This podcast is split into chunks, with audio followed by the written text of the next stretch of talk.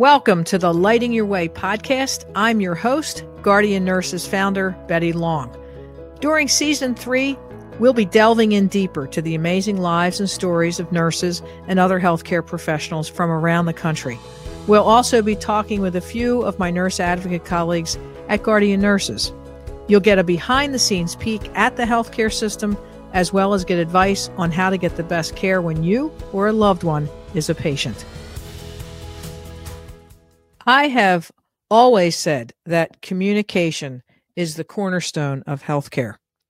You know, care delivery involves countless patient handoffs between providers, units, departments, and facilities, as well as interactions with multiple administrative and care professionals of various backgrounds and levels of training.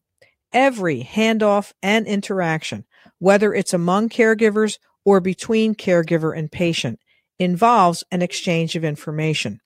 It is no surprise then that effective communication is not only critical to meeting patient needs and providing safe, high quality, and patient centered care, it is necessary to how healthcare delivery is managed. In this episode, we talk with my Guardian Nurses colleague, Charlotte Jeroma, a nurse advocate who shares her experience helping one of her hospitalized patients who felt that her hospital team just wasn't listening. Stay tuned. Welcome, Charlotte Jeroma. Welcome to the podcast. Thanks for joining me today. Oh, thank you so much for having me, Betty. I appreciate being here. Yes, I appreciate you being here as well.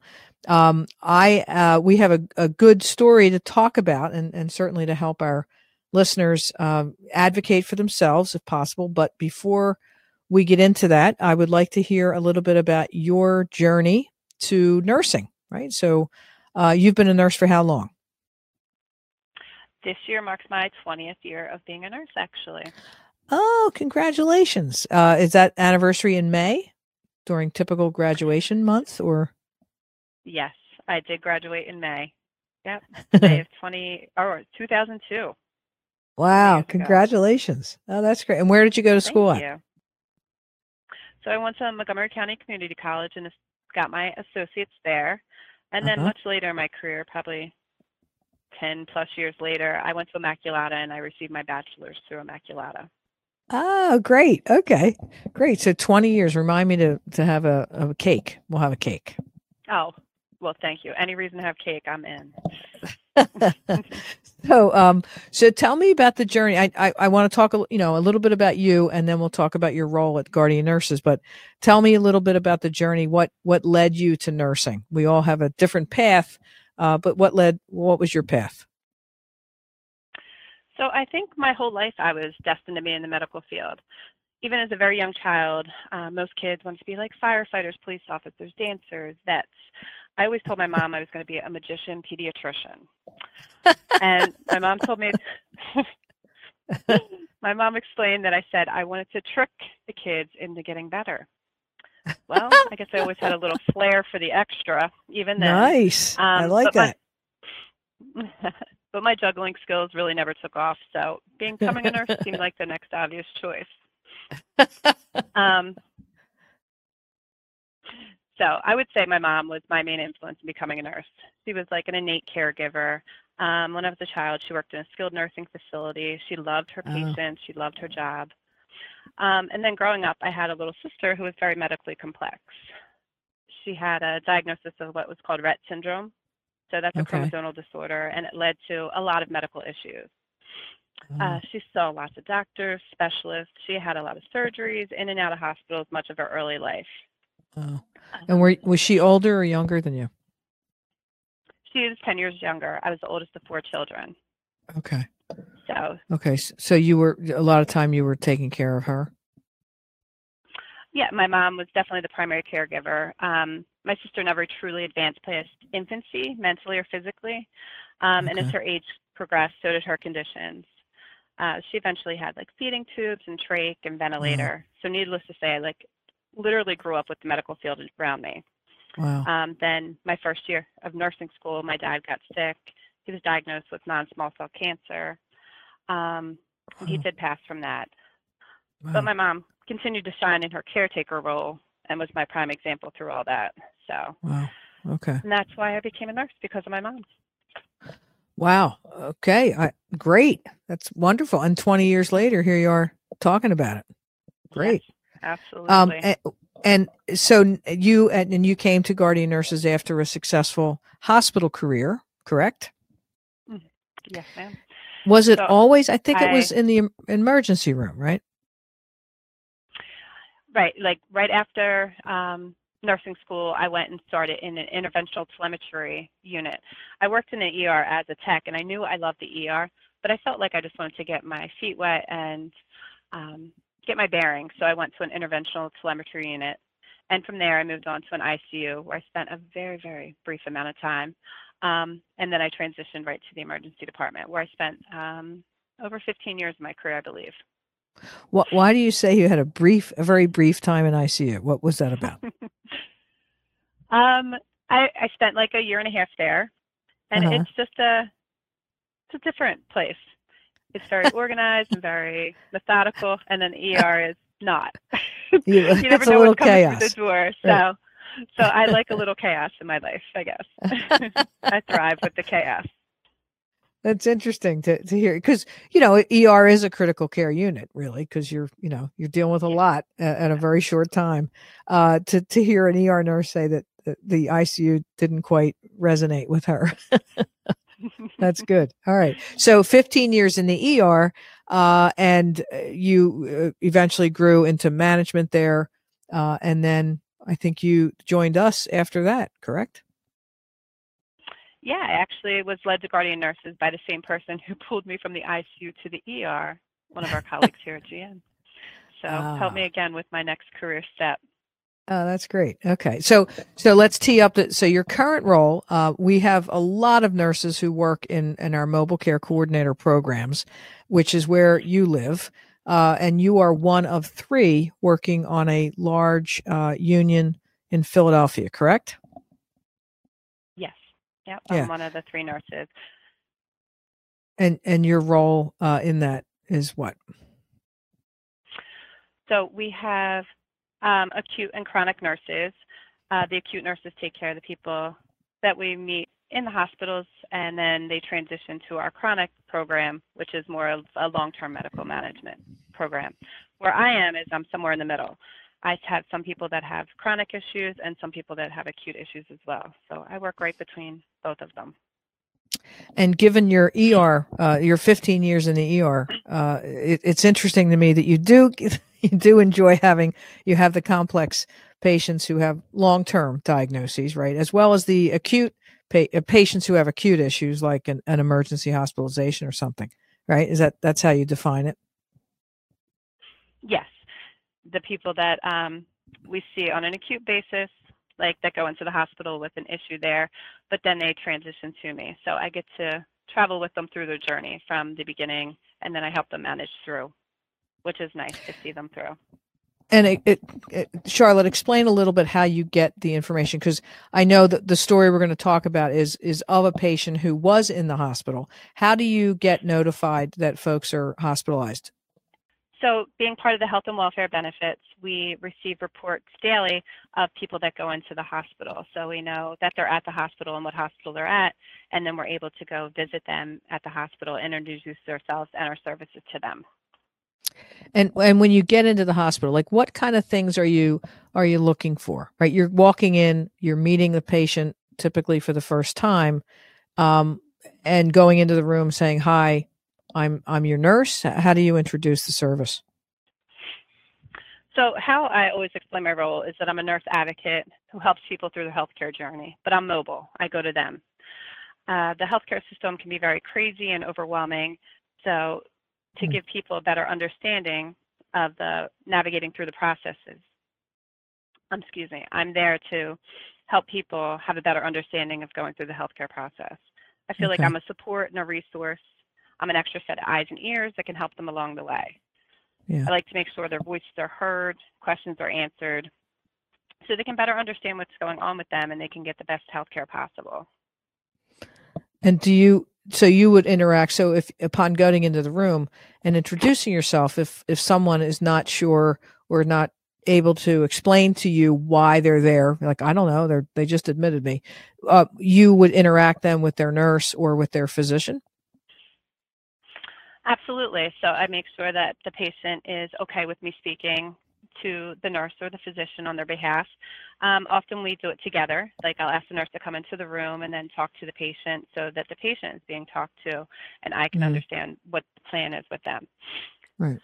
And then based on um, my, you know, so you're going, you've met that person, you've offered your help, they've accepted your help, and then you can mm-hmm. continue on with them post discharge.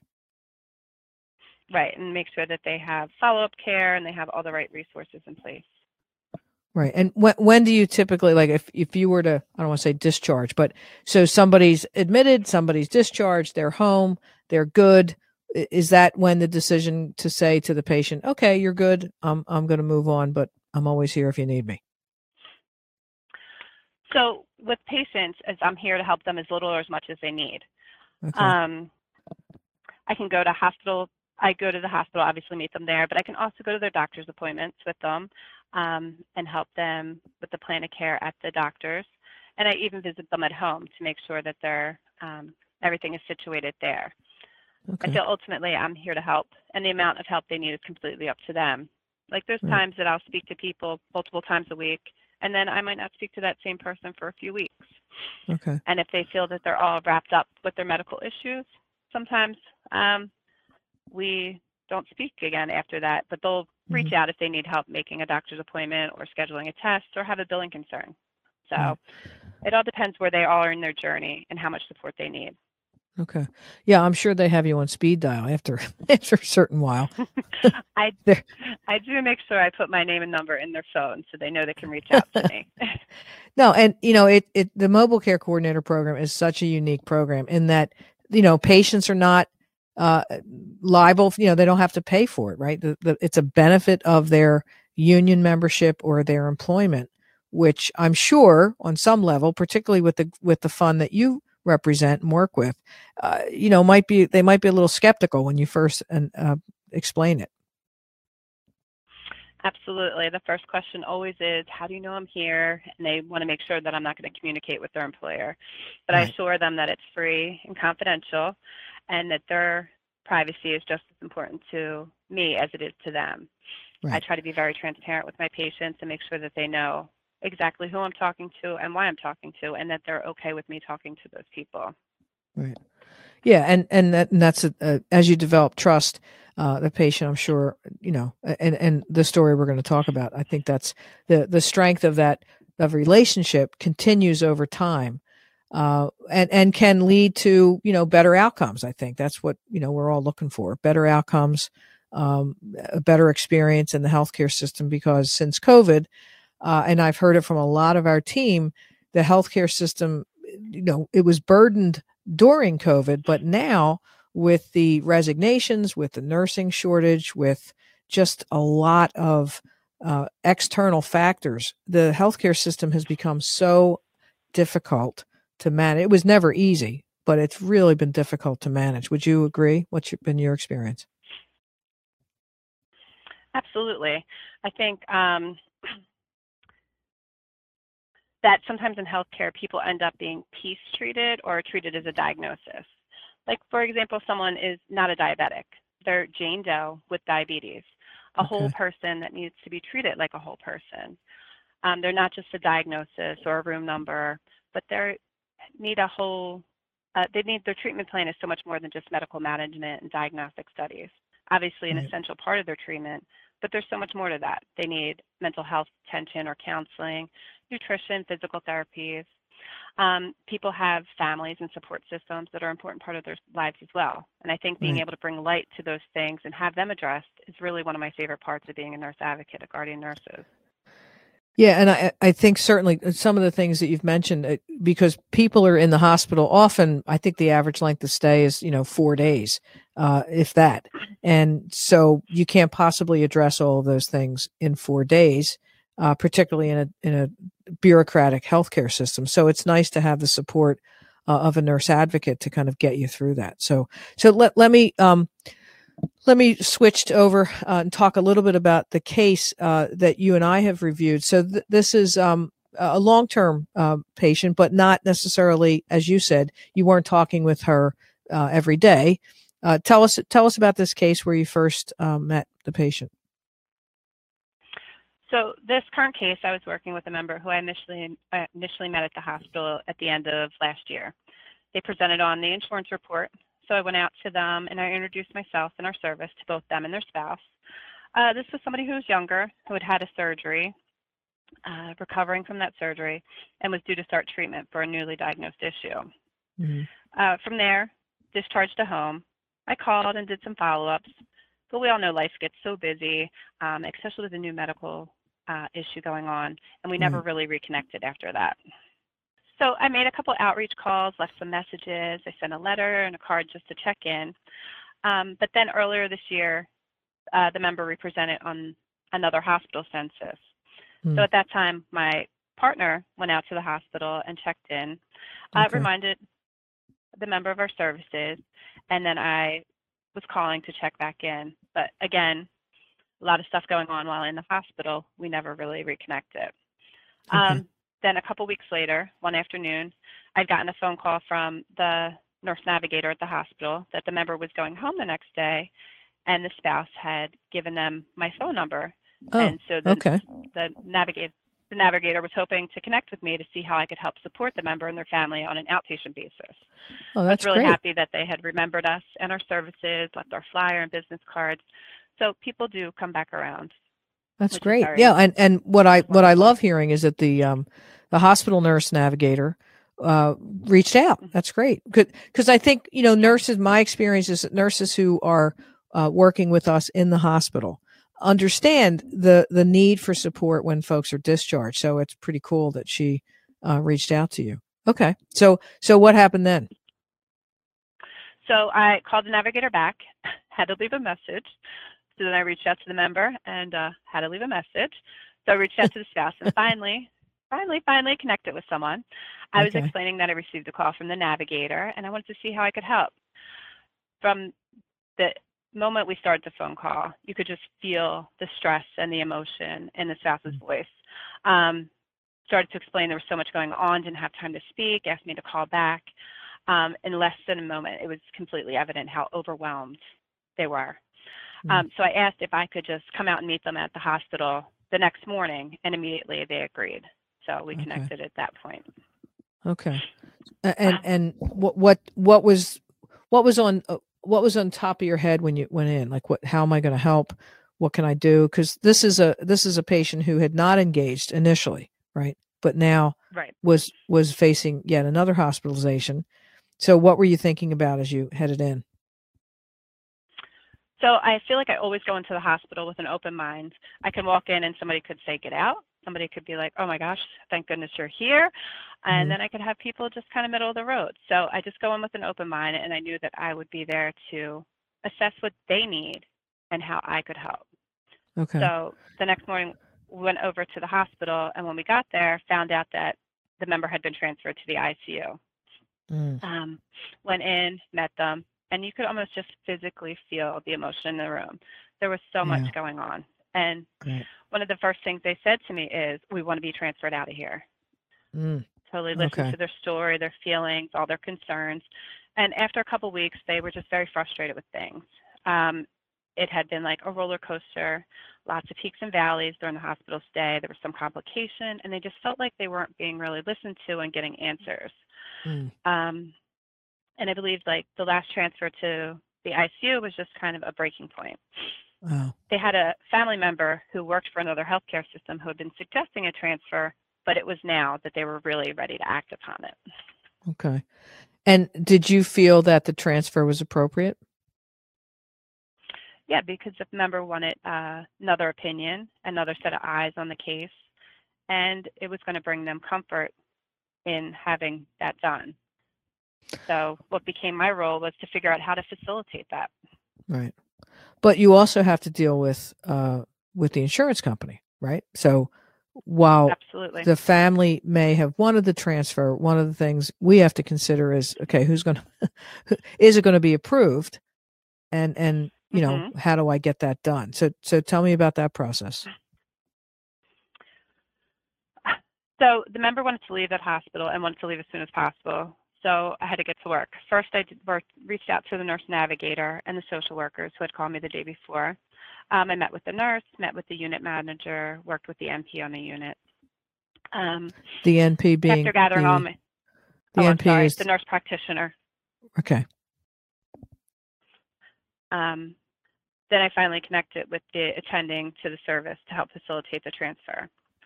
Um, and everybody I connected with was very well receiving of both me and my role uh, with the member, which was amazing and made things much easier. So how it worked was the physician at that hospital had to connect with the outside hospital for a transfer and present the case. And once that that case was presented, the member could facilitate transfer to another hospital. And when did the so the hospital the outside hospital that you were transferring to dealt with the insurance approvals? Hmm Yes, they did. So actually, usually it's done on the sending hospital side, but in this case, it did end up being on the other side. They had it approved at the receiving Okay. hospital.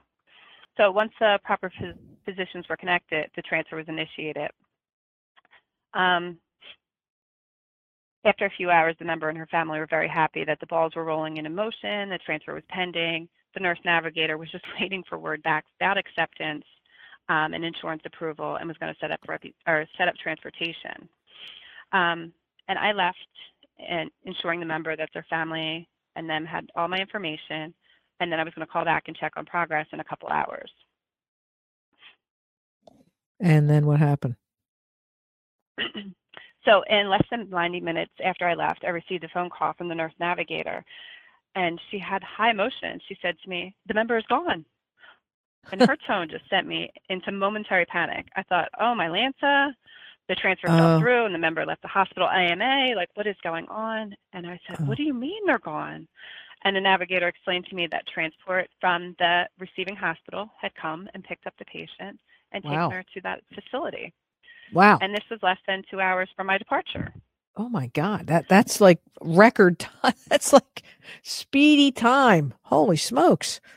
You know, maybe I'm a little bit more of a magician that I thought and didn't even know it because it was almost Ah, magical. how yeah, there you happened. go. Ah, it's full circle. Your mom would be proud of you. She Charlotte. Charlotte the the Charlotte the uh the magician. Um and and um based on the transfer was the members care Mhm. better? I mean, did the family feel better? I think everybody felt better. Um, the next day, I had visited the member at the new facility, and they were so much happier. Things were improving, felt like they were finally getting answers, and their voices were being heard. Mm. Um, improved, and actually went home a few days later.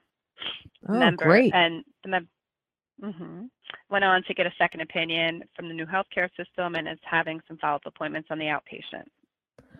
Great. Oh, that's great. So, so, and you're still engaged. So, so they haven't, they, Mhm. they're returning your calls now. I hope. yes, yes, we are connecting more. right. Because, because I, you know, I'm thinking after not, not answering your calls for a year, it might be uh, helpful given your magician status to keep you in the back pocket, Right. keep you on speed dial. Everybody, indeed, I recommend it. Yeah. So, so Charlotte, when you, th- I mean, th- just the story, a lot of, a lot of our listeners may not realize, I mean, obviously there were extenuating circumstances that led to the family asking to transfer.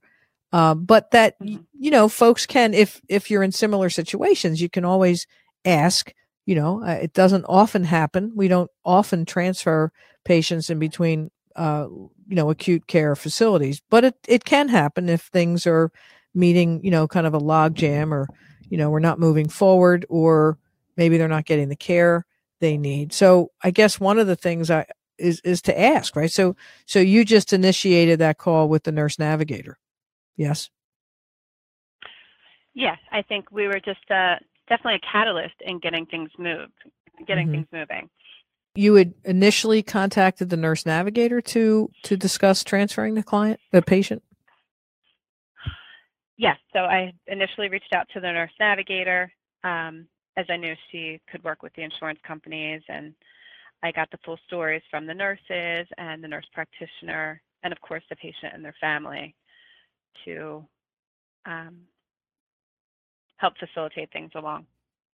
And and if if a facility doesn't have a nurse navigator, I, I think that's a new term, uh, probably in the last several years, but also known as uh, or could be known as the case manager, correct? Yes, I mean the case manager and the social workers at the hospitals also help us do the same things. Right. Okay. As far as transfer so, and insurance approval, home cares.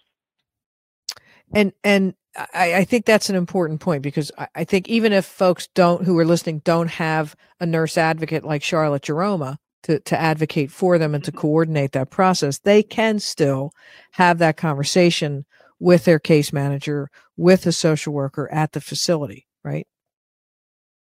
Absolutely. I think it's important to know that you can ask questions. Don't be afraid to mm. ask questions. Make sure that your needs are known and that people are seeing every part of you and not seeing you just as a diagnosis of something. Um, you deserve to be treated as such. So to ask questions and make sure that you have your needs taken care of is really essential part of your treatment plan. Because at the end of the day, you're the one dealing with all this and you need right. to make sure that you have the right things in place. Did did did you feel like they had or did the did the family feel like the um, uh, original hospital had just kind of been dealing with them as a diagnosis? Was that part of the energy in wanting to get out? I think that there were so many up and ups and downs that just they felt like there was no true answers to their questions. Mm-hmm. That it just got moved around and they weren't getting answers to their questions. Right. So they needed somebody just to coordinate the whole care with everything going on. Right, and that can be so overwhelming, particularly if you're dealing with, uh, you know, a hospital and, and you've been there a long time, and there's so many players. Um, I, and I, I have been saying that for many years that when when folks ask me what the number one problem in healthcare is, as if there was only one, um, I always say communication. Right, like it, it's communication. Right, there we have great testing, we have great doctors, we have great nurses. Right, we have a lot of great resources but that doesn't mean that there's communication happening among those resources right? We're we're all still human uh, and we have great electronic medical records and you know all this great technology but at the end of the day it's about humans communicating with other humans uh, and sometimes the ones that are you know communicating to the patient aren't necessarily you know the best. Absolutely. I mean yeah. the old saying is communication is key, and communication goes a long way. Even when people are waiting for a test and the test gets backed up and backed up and backed up, people not addressing it doesn't make the situation better. It just makes uh, it actually more stressful because you don't know what you're waiting for. But if you're told, you know, there was a problem with the machine or there was a, somebody that had an issue, at least right. you're being communicated with, and you feel like you're important enough for somebody to talk to you and not just being yeah. forgotten about. Right. In fact, you know, I tell the story so many years ago when I was a nursing supervisor. Part of the reason it's a story that I remember uh, really uniquely because it was part of why I started Guardian Nurses is that, you know, as a supervisor, I was always called down, you know, for conflict. Nurses would be busy on the floor, you know, three to 11, and they would call and all the time be like, well, this family wants to talk to you. Okay. What's, what's going, what's going on? I don't know and you would go in and, and I would say, Hey, you know, I'm the nursing supervisor. What's happening? How can I help? And, well, how come my mom's not eating? Uh, uh, how come she's not allowed to eat? Okay, let me check. Right. And I would go out to the chart and see when, you know, see that, oh, mom was uh, not ordered anything to eat or drink by mouth because she was having a study in the morning. Oh, so I would go back in and tell them, and they're like, well, why didn't anybody tell us? Yeah, that's a good point. Why didn't anybody tell you? Right? And I started to put those things together time after time, shift after shift. And I thought, what's going on in our healthcare system where we're not talking to people, right? We're so bit right. People are so busy. It's not like they're sitting in the lounge, you know, eating bonbons, right? Nurses are on the floor. They're busy. They're taking care of patients, but you know, we're all assuming that everybody knows what's happening. And, and that's a bad assumption to make. Absolutely communication between not only the providers and the patient, but between the providers and each other, different discipline, different disciplines of healthcare, like the cardiologist to the pulmonologist, the oncologist to the gastroenterologist, and things of that nature. Everybody Right. needs to be on the same page to get the best care for the patient. Right. And and in this case that you were talking about, I think, you know, the patient was in for a while in the hospital and that can extend or exacerbate any communication issues as it is. So I think sometimes in a situation where people do spend more time in a hospital, that someone always thinks that someone else already addressed the situation, and inevitably, no one addressed the situation. right, right, right. What did they say about don't assume? Don't assume. I won't say it. I won't say it. Um, okay, so so Charlotte, I, I always like to ask uh, our guests, you know, if if you could have one takeaway, you know, for a piece of advice for our listeners, um, as a nurse advocate, what would it be? My advice is to ask questions and don't be afraid to ask questions. Um, make sure that your needs as the patient or your patient or your family member um, are known. Make sure that if there's something a concern to you, that it is being addressed. Okay. Okay. And yeah, don't be afraid to ask. It's okay. Nobody's nobody's going to be angry or nobody's going to give you better worse care because you ask a question. Yeah, don't be afraid to ask. Absolutely. Okay. Well, you're in thank you. Your health care.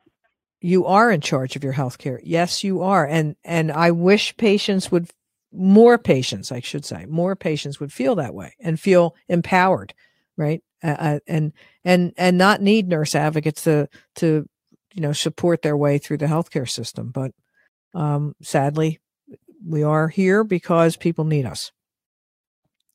Um, so I want to thank you for for joining me, and um, I I actually want to say I look forward to your next magic trip trick. Oh, well, thank you. I, I look forward to being able to perform for you. Thanks again, Charlotte. Take care. Talk to you soon. Thank, thank you, Betty. Thanks for having me. Talk to Okay, bye bye. Bye bye. If you have any questions that you would like us to address in a future episode, please email us at podcast at guardiannurses.com. That email again is podcast at guardiannurses.com. We would love to hear from you. Thank you for joining us this week. You can find the Lighting Your Way podcast on Apple Podcasts, Google, YouTube, Spotify, and Stitcher. If you liked what you heard, tell a friend and leave us a review. You can learn all about Guardian Nurses Healthcare Advocates on our website, guardiannurses.com. So until next time, find some joy in your life, pet all the good doggies and kitties, and remember to tell your people that you love them. Take care.